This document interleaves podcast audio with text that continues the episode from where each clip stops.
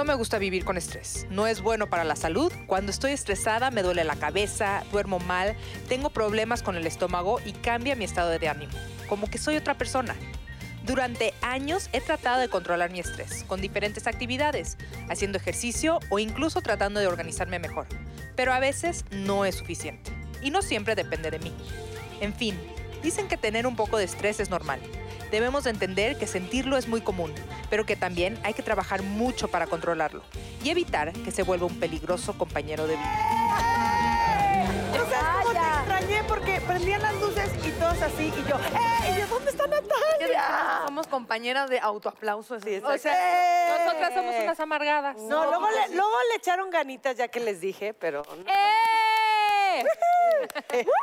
Tenemos- y estamos todas juntas, Ya, todas, por todas. ¡Lo logramos, Sí. al fin! Muy bien. belleza. A ver, así para no ocupar la mesa, pero poderes de las netas divinas, ¡actívense! Gracias Gracias, Dios. ¿Cómo están, muchachas? Estresada, estresada. ¿Estás estresada? Estresada, sí. ¿Vives estresada? Ay. ¿Nah? No, ya no. Pero sí. Viví estresada mucho tiempo. ¿Y cómo lo solucionaste? Pues trabajando con mi mente cochambrosa y con todos los pensamientos que provocan estrés. La verdad fuma La verdad es pero- que...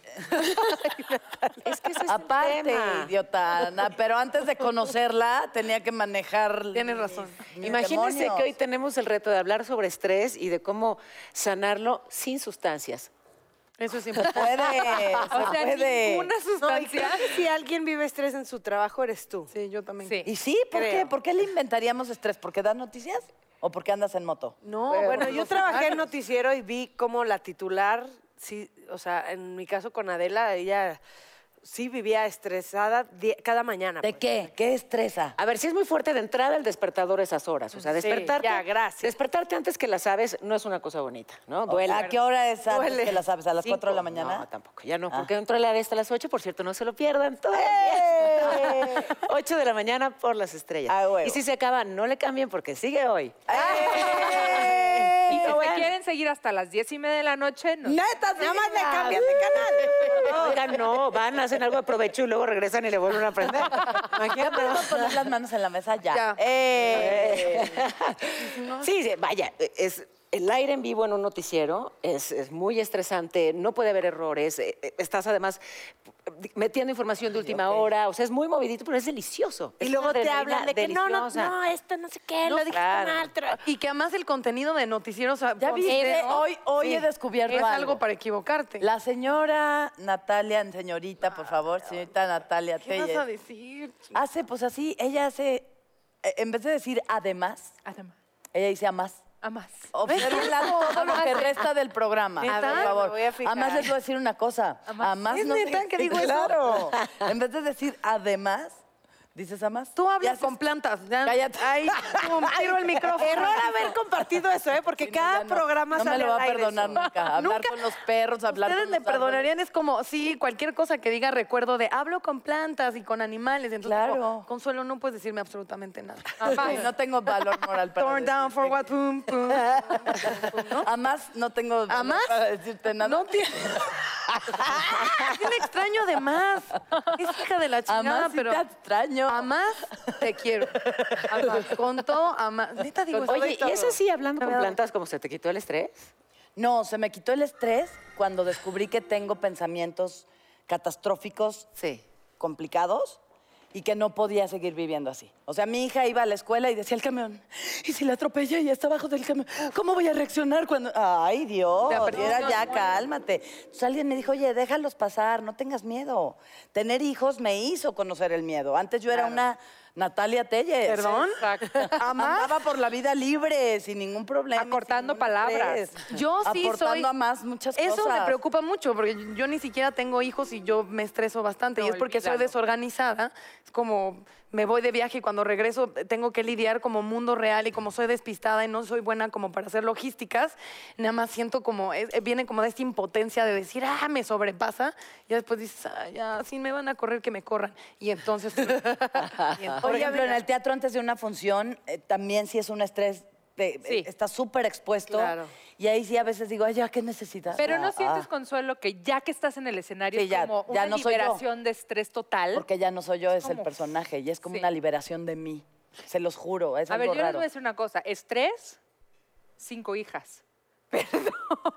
Gracias. Estoy de Me acuerdo. estás dando unos ánimos. Pero, no, es son ani- es No, es verdad. Pero siento Sí. que si alguien puede con ese estrés eres tú, porque uno eres bastante Ojalá. zen y dos eres muy organizada. Ojalá, dijo. Ojalá. Pues es- y les voy a decir algo hablando de estrés, les quiero platicar algo muy íntimo y que me pasó en este embarazo y que fue muy fuerte para mí, porque es con los embarazos con que tenemos que estar como más zen y más tranquilas y que todo fluya y, ay, las bebés que no sientan nada. Pues ahora me pasó algo que, o sea, no pude evitar y, y- y me estresé Las mucho y, y las estresé seguramente, ¿no?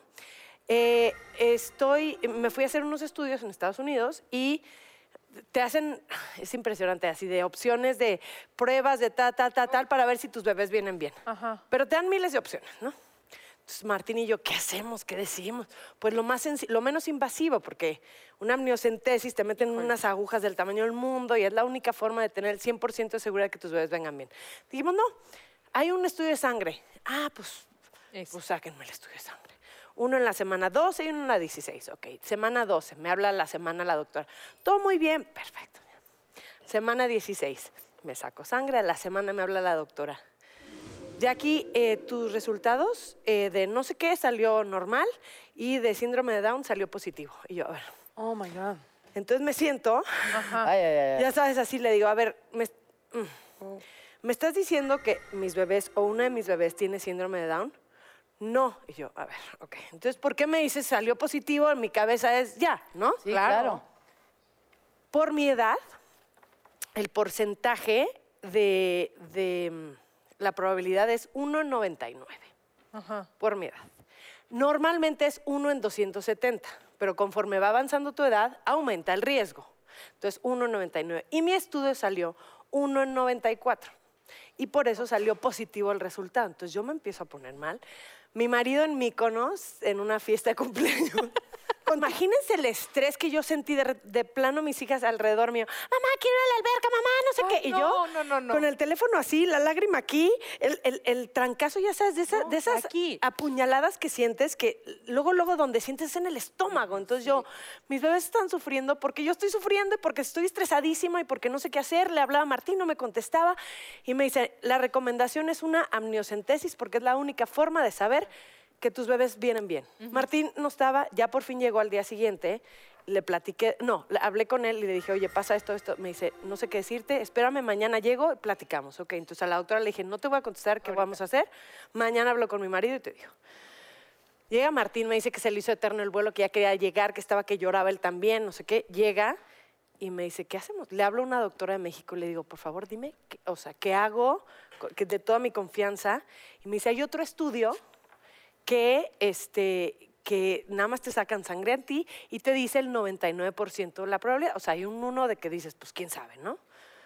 Le dije, ¿por qué no me lo proponen Claro, aquí en es lo que Estados estoy Unidos? pensando. O sea, entonces le hablo a la doctora de Estados Unidos y digo, porque hay un estudio tal, tal, tal, que se llama tal, no me diga, no sé cuál porque no me acuerdo el nombre, pero... eh, ¿Por qué no me lo ¿Por qué no me lo propusiste? Ah, porque no es el 100%. Le digo, y el que te estoy diciendo es que es el 99 y yo. Me quedo con el 99 y no arriesgo la vida de mis bebés. Y ese Entonces te ya, me fui a hacer el... Me dice, vente ahorita. Le dije, claro que ahí voy. Claro. Me saco... ¿Cuánto tarda? Ah, pero además me reciben en la clínica. Ay, lo siento. Ay, no. No. Lo siento, ojalá que todo salga bien. Y yo, Ay, no. ya sabes, pero de todas formas yo, yo decía, ¿por qué me dan el pésame? ¿Ya sabes? Claro. Entonces yo, yo estaba muy mal. Y en eso, bueno, ¿y si sí sale positivo, qué hacemos? Pues nada, ¿no? Vamos a hacer- Claro, o sea, es ¿qué, que qué Nada, haces, pues no? tienes a tus bebés. Pues sí. Ya, te- termina esto. Dios ¿Te mío. hicieron el examen? Me saco sangre y me dicen, en 10 días está el ¡No! ¡10 días del eso es mal! estrés, Peores 10 ma. días de la vida. Entonces yo no dormía, me da migraña diario, me vine a México, yo estaba así de que down, super down, de que ya. Entonces este, les digo, por favor, no voy a traer mi, mi celular, lo- háblenle a mi marido. Y no le hablaban, y día 10 y no le hablaban, día 11 no. Yo dije, ya, ya. Prendo mi celular de casualidad, el, el que uso ya, lo prendo y veo un mensaje de la clínica, no sé qué, ah, this is clinic law, y yo, ah, and I, I have the results for you. Y yo, ah, ah, No, y ya me dice, "So, los resultados fueron buenos. Ok. Y ya con eso colgué y me valió. Dije, ya no quiero Ya, saber ya, nada. ya. Yo creo que sí vivieron 10 días de Pobrecito, mucho estrés. imagínense yo el estrés. O el sea, estrés cuando crezcan y estén estresadas, recuerda por qué fue. Y después de esa Ay, no, historia ya qué no hay nada que podamos fuerte. contar estresante. Cuando crezcan y estén estresados, recuerda que... Recuerda que tú tuviste la culpa de aquel día. Ay, Tengo que qué hacer la tarea, bueno, qué mamá. bueno, Ay, sí, no. Mira, pues, y gracias qué por compartir, porque... Y en todo, Sí. mira, qué, qué- qué bendición que Claro. estén bien tus, tus niñas, pero en todo caso, hay dos mujeres que yo conozco. Una de ellas periodista, tiene un hijo con síndrome de Down. Ella siempre ha sido admirable y a partir de que se convirtió en mamá con un niño Down, es no solo admirable, es uno de los seres humanos que más admiro y respeto. Es un mujerón, es, es poderosísima, es una diosa. Y tengo otra amiga que tiene una hijita con parálisis cerebral y que a partir de eso siempre fue una mujer generosa, siempre fue además muy organizada y muy eficiente, pero a partir de eso tiene una fundación y ayuda a operar a muchos otros niños que Sí. están en la misma circunstancia. Entonces, en todo caso, cuando viene algo hacia tu vida, tienes que por entenderlo como un, un niño es siempre una bendición Siempre. y hay que y hay que abrazarlo y hay que y hay que crecer juntos, ¿no? A mí y que me como estresaba más que nada es que tengo tres hijas. Claro. Y, y yo sé, digo, conozco gente también y sé que es mucho más trabajo. Claro, y además, fíjate, tu ejemplo es muy bueno porque nos estresa aquello que no ha ocurrido. Eso. O sea, Exacto. Eso. ¿por qué no mejor te concentras en esto que ya está pasando aquí? Se me impuso esta realidad, la resuelvo. Exacto. Porque lo otro que crees no es útil. O sea, no lo puedo todavía resolver porque no ha pasado. No estoy diciendo no a la prevención, no estoy diciendo no a la planeación, pero sí me entiendes a lo que voy. O sea, Sí. preocuparte de algo que todavía no está en tus manos resolver. Ay, pero Ay, qué- ay, No, no, en este caso es diferente. No, no, pero no Quiero hablo de decir- este caso, de cualquier cosa. Bueno, en mi caso yo soy de que me agobia muchísimo las cosas sin que hayan pasado. Así como Hay tú una que frase así. hermosa que dice, a, a un anciano le, pre- le preguntaron qué le había robado goza- gozo en la vida. Y respondió cosas que nunca sucedieron. Ay, gracias. Es que exacto. ¿Pero qué tenemos siempre que tiene esa hacer? frase Nuestra exacta, perfecta? Porque la aventó, lo de las o la aventó para poder mandar un corte comercial. Exacto. ¿Cómo la ven? Qué cosa de verdad, porque nada dice tanto reflexión y no ansiedad como un montón de comerciales. Les parece una Perfecto.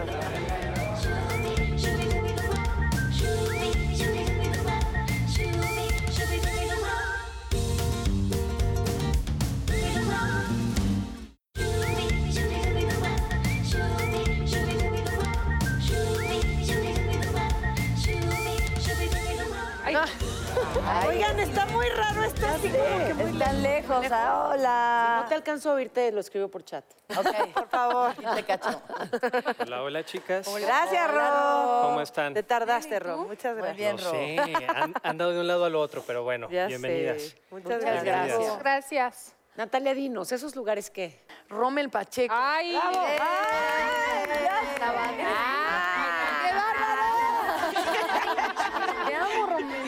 Rommel. Hola, hola. ¿cómo estás? Oye, y también... Oye, la que vive en la luna, Bienvenido. yo pensé que era comediante porque ¿Cómo dijo que iba a estás? estar en la parodia y dije, ay, qué padre, no te conocía, Rommel. Así, Hola, tú vives hola, en la hola. luna, a mí me dicen de los lugares y hago lo de mi ¿Qué, viaje, qué lado por derecho? favor. Aquí. O no sé si, ¿no? Qué maravilla. No, bueno, después de estar en cuántos Juegos Olímpicos y medallas en los centroamericanos y en los He panamericanos. estado desde Atenas, fueron mis primeros en Guau. 2004, Atenas, Beijing, Londres fui por la tele, estuve comentarista, yo hago de todo. Haces y, todo. y después, ahorita en, en Río, ahorita los centroamericanos fueron dos de oro y una de bronce, Qué, qué emoción, Wow. eh, bailando y... Pero además cuando, cuando ya ahora de ganado muchas la medallas... lo parodia.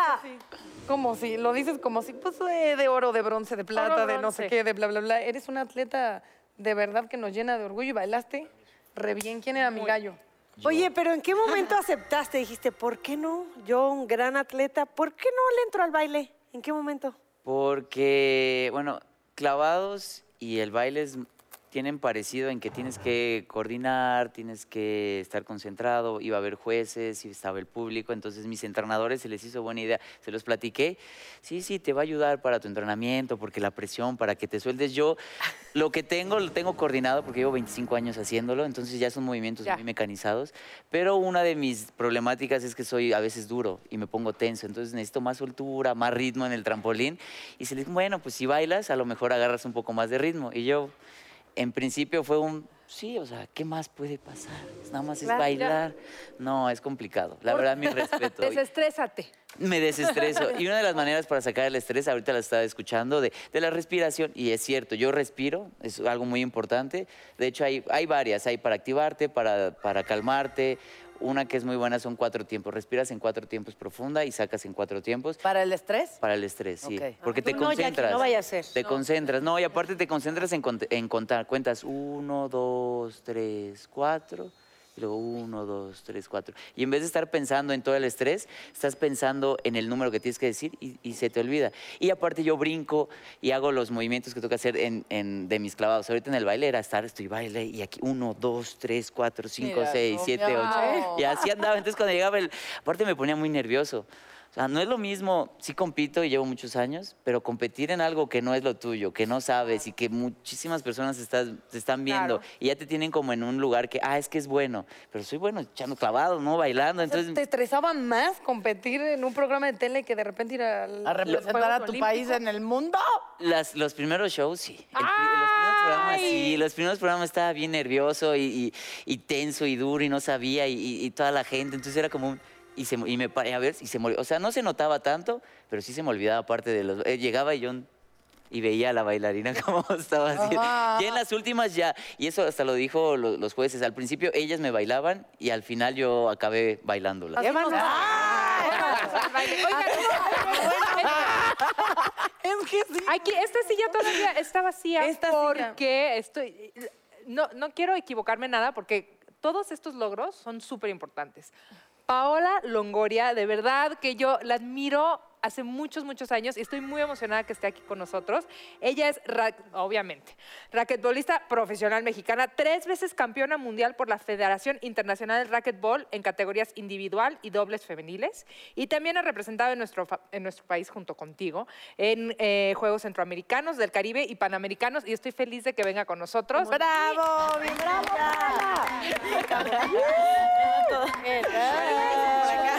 Y vienen del mismo color. Encantada, nombre cielo. Encantada de estar. ¿Qué onda, chao? Hola, hola, hola. Ay, a mí no me saludas. Ah, el Ay, brother. bueno. hay confianza, ¿no? Ya tú de casa, hola Paola. ¿Cómo estás? Tocayi reina. ¿Cómo ¿Cómo estás? estás? Un gusto estar aquí. Feliz de que vengas. Esta- Bienvenida a nuestro café. una verdadera campeona. ¿Cómo, cómo? Raqueta, pelota y un cuarto cerrado, literal. Parecido al squash, pero mucho más grande la cancha de racket y con techo, a diferencia del squash. Y la pelota es mucho más rápida. Entonces, duela, solo puede botar una vez en todo, pues ahora sí que en todas las paredes, piso y pegas. O sea, sí, sí está súper rápido. Las voy a llevar a jugar. Sí, va. Puede ser malísimo. Muy, muy- ¿Cómo llegaste a esa disciplina? Porque se me hace de verdad interesante. ¿Cómo llegas a, a dedicarte a eso? La verdad es que todo fue por el tenis. Empecé a los seis años, agarré una raqueta, pero siempre mi mamá desde chica es la cara, no el sol, y como que me lo inculcó mucho. Y me traumó y ya no fui al tenis y me cambié por primera vez al racquetball a los ocho. Lo conocí por los campamentos de verano y bueno, pues se me hizo súper divertido. Era lo que estaba buscando, un deporte de raqueta, de pelota, porque estuviera cerrado. Y desde ahí nunca me imaginé que podía llegar a ser la mejor del mundo y... Oye, la mejor del mundo y muchas veces. O sea, estamos con una de las mejores atletas de este país, pero además en un deporte que no le ha tenido fácil. Yo quiero que sea olímpico. Tú lo sabes que es una de mis banderas. ¿Te imaginas la carretada de medallas? pero ¿qué crees? Que las que has ganado y los campeonatos que han ganado nos han llenado el alma. ¿eh? Ay, muchísimas gracias, Toqueita. De verdad Pues que sí. justamente ahorita eh, eh, fue, aquí también está Rommel, nos fue súper bien a todo México en Centroamericanos. Eh, se rompió, pues ahora sí que el récord de medallas por primera vez en México, porque nos había tocado hace ocho años en Mayagüez, pero se criticaba mucho de que no había estado Cuba, que era una de las potencias también. Y ahorita, pues bueno, lo logramos todos. Y bueno, Rommel también contribuyó ahí con varias medallas.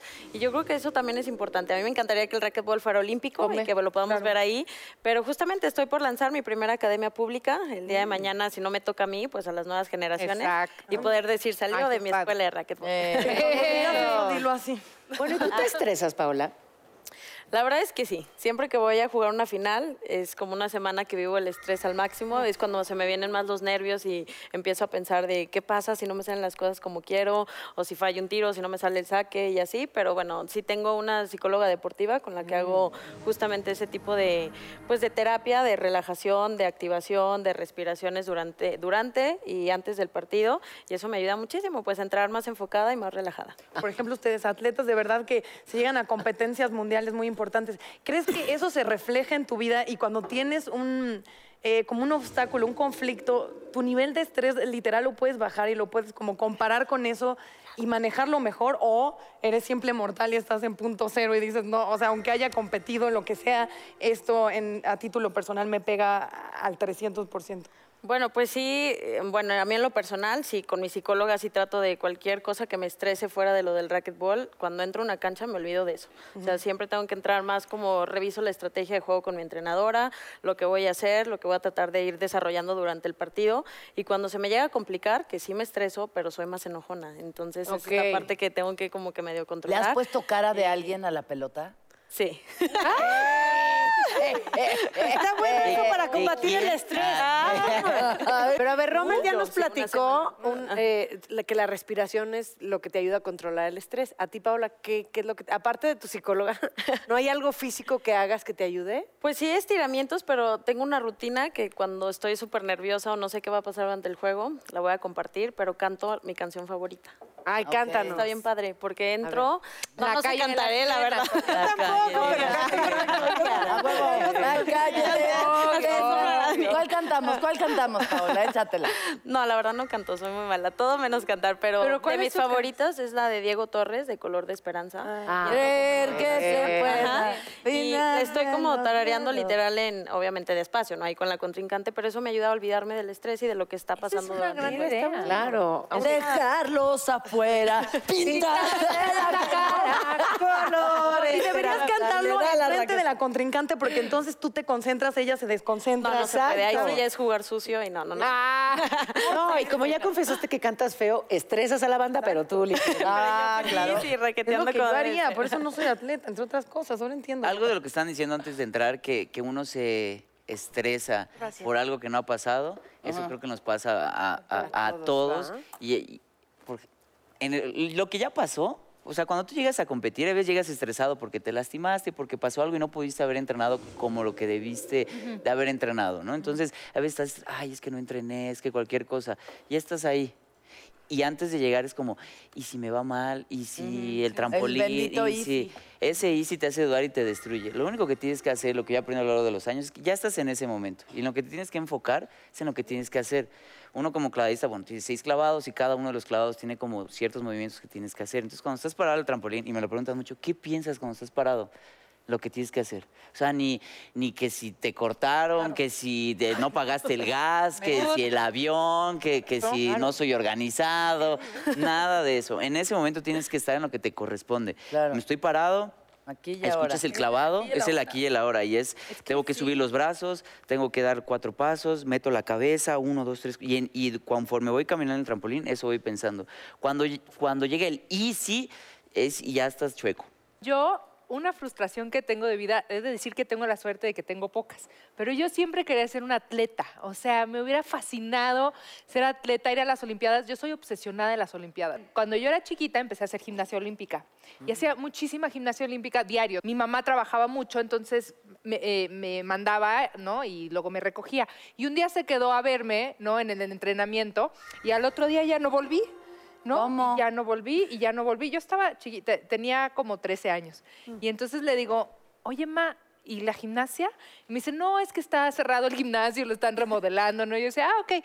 Y ya después de muchos años me confesó mi madre que fue a verme a la gimnasia y de repente me vio como ya tenía una espalda así y estaba así y dijo, mira, mi hija nunca va a ser gimnasta olímpica y ya está con unos hombros y unas... Y me sacó de la gimnasia Mira. sin preguntarme. Ay, qué chistoso. Para que no ella tengas como- espalda tronchator. Para que no, entonces como que esa fue una decisión que ella tomó. a mí, claro. ¿Tú Pero eres atleta? ¿Tú te hubiera gustado hacer algún deporte? Dedicarme profesionalmente no, porque la verdad es que no tengo talento así como para No, yo tampoco. destacar muchísimo en algún deporte. Me gusta mucho hacer ejercicio justamente para bajarle al nivel de estrés. Sí. Ok. Ese es otro secreto. Eso es lo que a mí me calma. Hacer ejercicio, pero, pero fuerte, ¿viste? O sea, echarme a correr como enemiga o nadar, nadar, nadar, nadar, nadar hasta que me quedo sin energía. Pero eso, o sea, es mi aliado contra el estrés, pero no soy buenísima en ningún deporte, entonces pues hay que hacer lo que haces bien, Sí, ¿no? estoy de acuerdo. Les tengo que contar esta anécdota porque está bien padre. A ver, cuéntala, cuéntala. Cuando recién empecé a jugar la liga profesional, me tocaba una norteamericana que siempre fue como mi coco. Y siempre yo decía, no, alguna vez lo voy a ganar, lo voy a ganar, lo voy a ganar. Y estaba en la final del US Open. Y iba ganando dos sets arriba. Y de repente me dice, yo antes de sacar, oye, Pau, ¿te gustan las hamburguesas? Yo, las hamburguesas. Me quedé pensando yo, sí, sí me gustan. Y seguí jugando, pero yo pensaba, ¿por qué me preguntó la hamburguesa? Te Perdí. distrajo. Me distrajo. Claro. Perdí literal ese partido, la final, por estar pensando. Yo decía, y mi entrenadora, bueno, pero ¿por qué? ¿Qué cambió? Se ibas jugando súper bien, la estrategia y todo. Yo es que me preguntó que por de la hamburguesa, de no sé qué, no. O sea, pero te ahí- hizo pensar Me hizo como- pensar. así Todavía de- te- de seguro te quería invitar después del partido. unas hamburguesas y tú pensando mal. Ya pensando mal. No, la verdad ella la soltó así de, ¿te gustan las hamburguesas? Y a mí se me hizo, o sea, sí normal, pero muy raro que me preguntara durante una Bueno, ¿y te gustan? Y no, los tacos, me gustan más los tacos. Lo hizo por maldita. Eso es como Ay. gente que vas a conducir y de, ay, tienes algo en el diente. ¡Tres, dos! ¡Tres, Ay, están en vivo, en vivo. Estamos aquí desde el Auditorio Nacional arruinándolo todo porque estoy pensando en el cilantro que tengo en el Pero prefieres que no te digan, imagínate, por favor. No, Sí. no, No, aprendo pero a la nación con Cuando no es cierto. No, también sabes no que te dicen, ¿te sientes bien? Tres, dos. Ajá. Es que me estoy cansada. Eso es de- Hablando del Auditorio Nacional, ahorita me hiciste acordar un momento que viví mucho estrés. Yo creo que en mi carrera como conductora, el mayor estrés lo viví ahí. Eh, Precisamente en las lunas del auditorio. Me tocó conducirlas y este, tenía el chicharito, ya sabes, por, y el prompter, ¿no? Entonces yo, la verdad, siempre prefiero el prompter porque es como más seguro, ¿no? De que si ¡ah! aplauden o gritan, Ya, no oyes el chicharo. Entonces yo, cualquier cosa por emergencia está bien, pónganme el chicharo, ¿no? Entonces estoy, y estoy en una entrega de premios, pero como... Ustedes saben cómo son las lunas, no es como que gente que conoces de- del día a día. De repente, no, es que el, el no sé qué de la Orquesta Nacional de no sé que son nombres que no manejas día a día, que, que era gente que yo no conocía. Leí en el guion y dije, ah, ok, ok, ok, ok, pero estoy confiada en que me va, va a estar el prompter ahí, ¿no? Entonces, haz de cuenta, ponían al premiado ya parado enfrente al micrófono con la luz apagada y yo aquí, ¿no? Con mi chicharo bien linda, entonces empiezo. Y a nosotros, y dije, ay, además le voy a echar así como más enjundia a su presentación para que se sienta halagado de que le vamos a reconocer y su premio. Y entonces con ustedes, el gran, el mejor, el tal, ta, ta, ta, ta, con ustedes. Y todo leyendo el prompter. Y al final, ¿qué creen? Su nombre está como que lo quisieron subrayar y en vez de Lo resaltarlo, lo tacharon. No, no, no, no, no, no, no. Entonces yo, con ustedes, el mejor, el, el máximo. ¡El único! O sea, por favor, ayuden. O sea, no, Luisa ya no, dime el nombre de la persona que tal. Y yo, y entonces con ustedes, el, el mejor, un gran aplauso para el mejor. Yo decía, ¿que ¿en qué momento alguien se da cuenta que, no, ¿sabes qué hizo él? Agarrar el micrófono y, soy Juan Pérez. No. Soy Juan Pérez, gracias. Y yo, ¡claro, Juan Pérez! el mejor clavo". ¿Saben lo que fue reventó. eso? En vivo y con el auditorio lleno. O sea, fue- Yo y hubiera- además que le eché más crema a los... ta- ¿Qué hubieras hecho tú? Yo hubiera Natalia? dicho el nombre mal. Tú. Hubiera dicho, No, pero- Tú que Su sabes mamá quién se va a eres. enojar y todos los demás no vamos a Espérame, ver. no tenía idea del nombre. No O sea, importa, es como pero que... si ya estoy paradín. dices, Un aplauso y ahí está en el escenario. Ustedes ya lo A conocen. huevo. Sí. Oh, no necesita presentación. No necesita ni que diga su nombre. Pues sabes que también en las lunas. ¿A quién les digo? ¿Ya qué hace? Es que en las lunas pasan cosas. Es horrible. A ver, esta vez, imagínate en las lunas. Eh, se entregó un reconocimiento especial. Había fallecido recientemente Juan Gabriel y había un reconocimiento a su trayectoria y lo iba a recibir su hijo, ¿no? Y pues claro, si es una persona que no está acostumbrada a subir un escenario y el Auditorio Nacional impone, ¿no? De repente ante 10 mil. Entonces yo fui con el chavito a coacharlo, ¿no? De, oye, mira, este, vas a subir por acá y tú tranquilo y no sé qué. Un poco hasta qué te gustaría decir para que no se trabe el pobre hombre, en fin. Entonces ya como muy apapachado y según yo todo planchado, muy bien, y llega el gran momento. Y ahora Ya sabes, además dije, pues algo emotivo, Juan Gabriel, y todavía nos, nos sigue doliendo, imagínate en ese momento. Y entonces digo, tal, tal, tal. Y para recibir este reconocimiento, su hijo, él tenía que desde el escenario tic, tic, tic, caminar un poquitín y subir, ¿no? Y lo veo que viene bajando, dije, ¿por qué hacen gallola? O sea, ¿por qué sientan al hijo de Juan Gabriel? Que va a recibir un ¡Haces allá arriba! Exacto, en el segundo piso del Auditorio Nacional. Y en esos escalones del Auditorio Nacional es como corto, corto, largo, ¿no? Exacto. Que tiene Además- muchos hijos. entonces, Bueno, pero ni siquiera quieres que bajara rapidito, iba bajando. Lento. No. Entonces yo mientras hablaba, ¿no? Ni modo que te quedes callado. Entonces yo mientras hablaba y, ya- y de... eh, Aquella canción de Te Es- llamaba y Yo no Exactamente, merezco cada una de sus canciones y el gran compositor y lo que hizo en el escenario y el otro seguía bajando. y entonces ya que llega hasta el frente, se sienta. No era él. No, no, no era.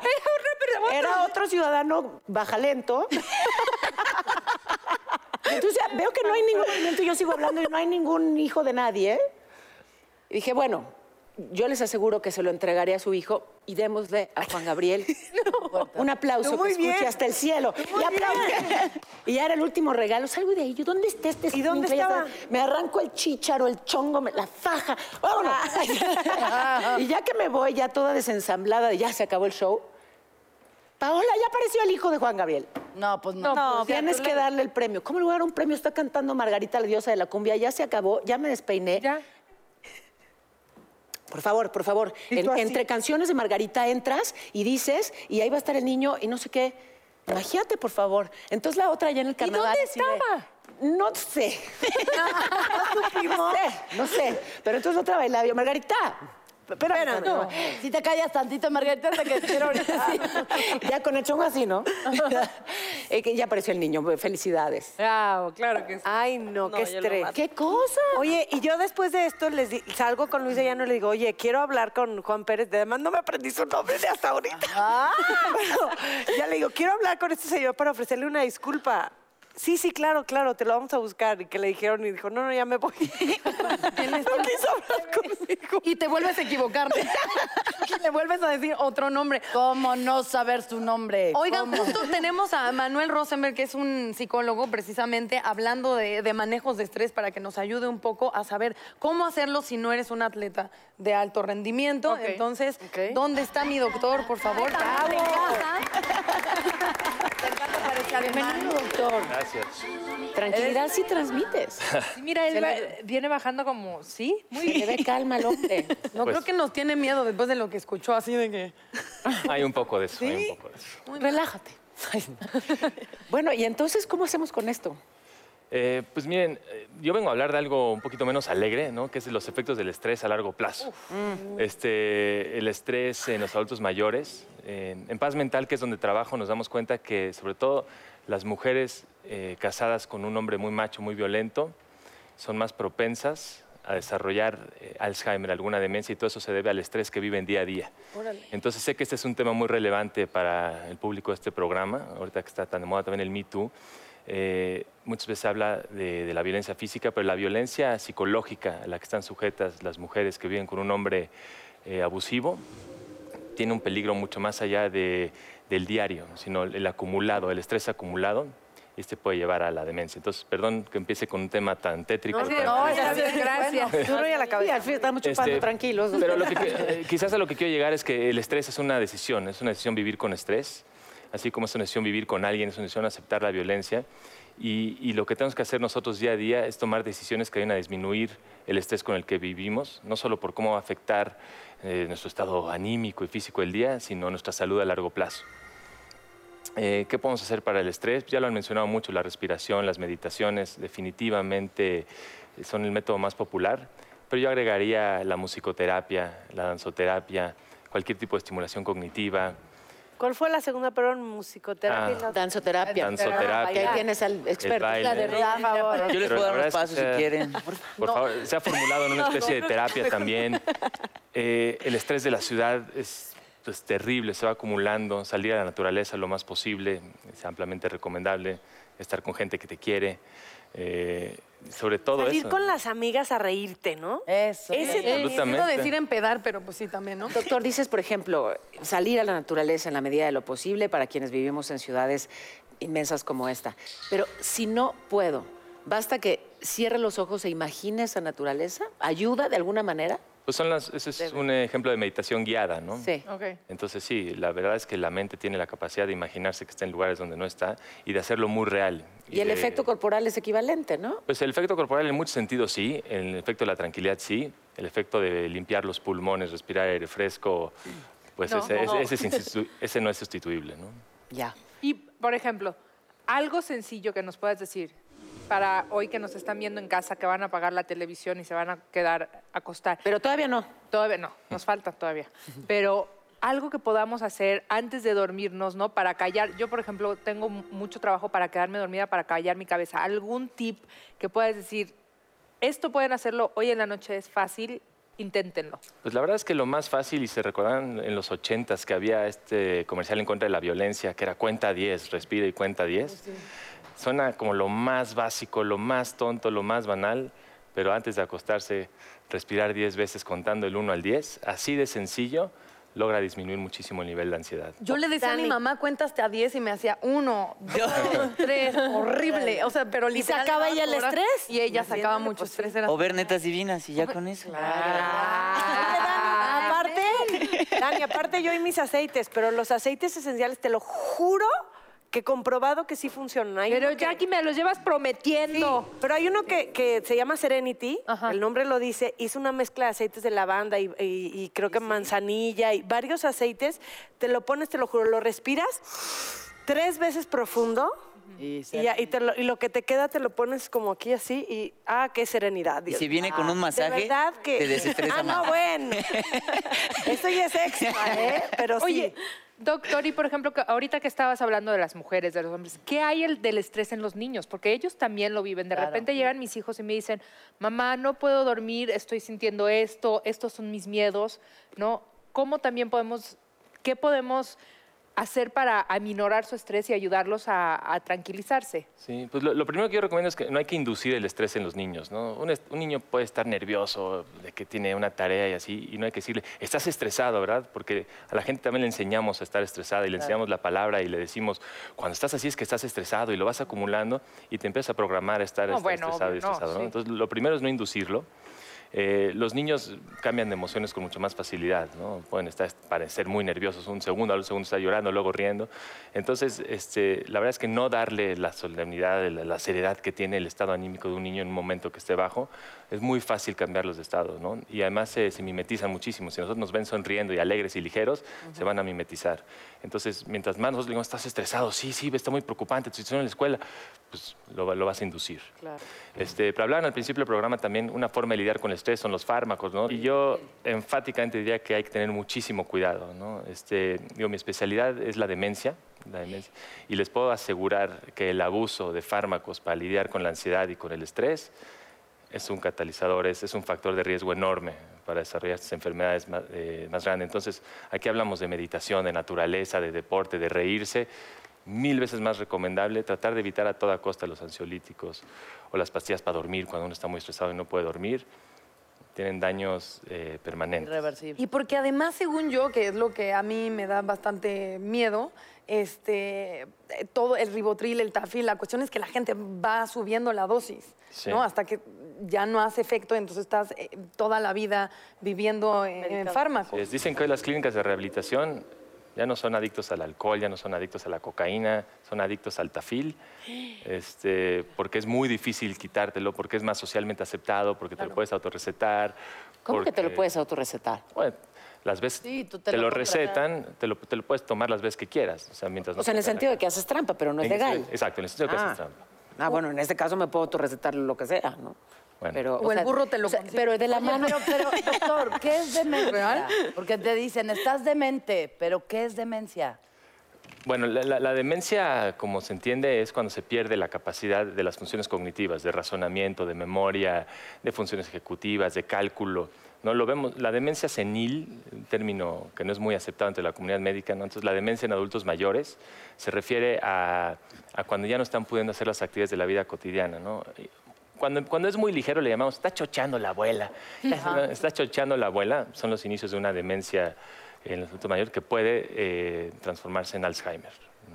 Entonces, la demencia es esa pérdida de memoria, eh, desorientación, eh, ya no puedes eh, hacer cálculos matemáticos muy sencillos, cambio de comportamiento, así como que, ¿por qué reaccionaste así? Nada más hice un chiste, ¿por qué?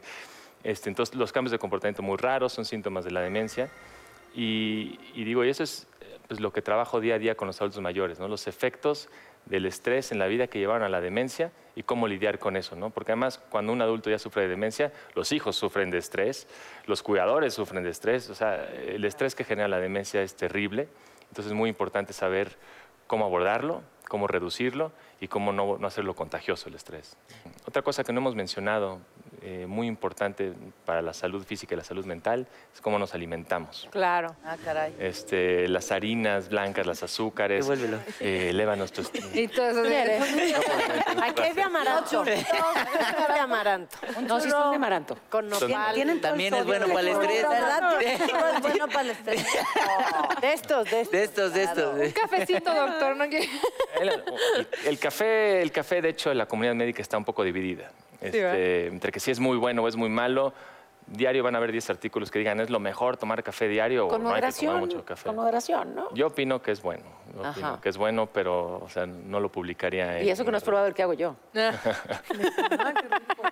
Oigan, pues, mira. de verdad eh, agradecerles que, que estén con nosotros. Vamos a tener que ir a un corte comercial eh, justo de ansiolíticos. No es cierto. doctor. No es cierto, pero... No, ya no, retiraron ese patrocinio. Ya no, y yo ribo ¿Qué ese amor, no es cierto.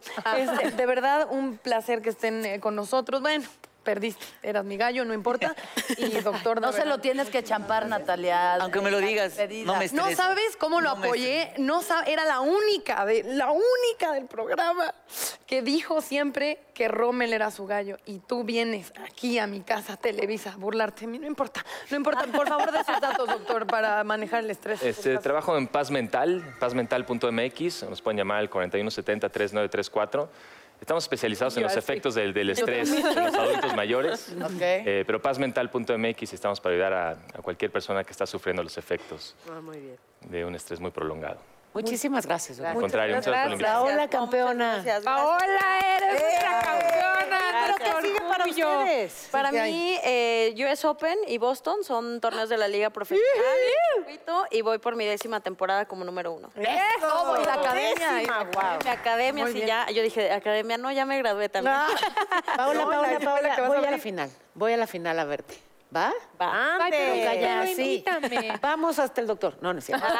Vamos, Vamos todas las metas. La segunda temporada de Mira quién baila. Ah, no, no es cierto. Ah, en segunda ya van más, ¿no? No, no, en México, en México. No, no, yo tengo competencias hasta el próximo año. Empiezo con la serie mundial, que es eh, China, Canadá, Rusia, Londres y, y Japón. Y mientras te estás preparando. Y mientras es entrenamiento, prepararme y, y- y El venir abdomen. aquí cuando me metí el, Abdomen. el abdomen. El abdomen. Preparar ese abdomen para que veas las fotos. ¿Puedes mostrarlo, por favor? Ay, Ah, ya, lo pidió, la gente en redes me escribió me dijeron, no puede venir Rommel y no Aquí mostrar el abdomen. aquí dice, El doctor dice que ayuda para el Queremos abdomen. Queremos abdomen. No, ahorita no Ra, está, ra, no ra, ra. está, no está ver, como debe de estar. No, no, no es una cosa. Bebé, pero ya Ay, se está desfajando. maquillaje. Ya, ya, No está como debe de estar, pero ya se desfajó. Ay, ya se baja el pantalón. Ven, todavía no, no. A ver, déjame dar fe y legalidad de que no. No anda, no anda. y no está operado en Colombia. Es, es cierto. No tiene hilos rusos ni nada, puro atletismo, perdón. atletismo, Claro que soy esa persona caliente que le pide a los invitados que se muestre, perdón. Este, muchas gracias. Vamos a un corte, ¿les parece? Vamos. Estresadas todas.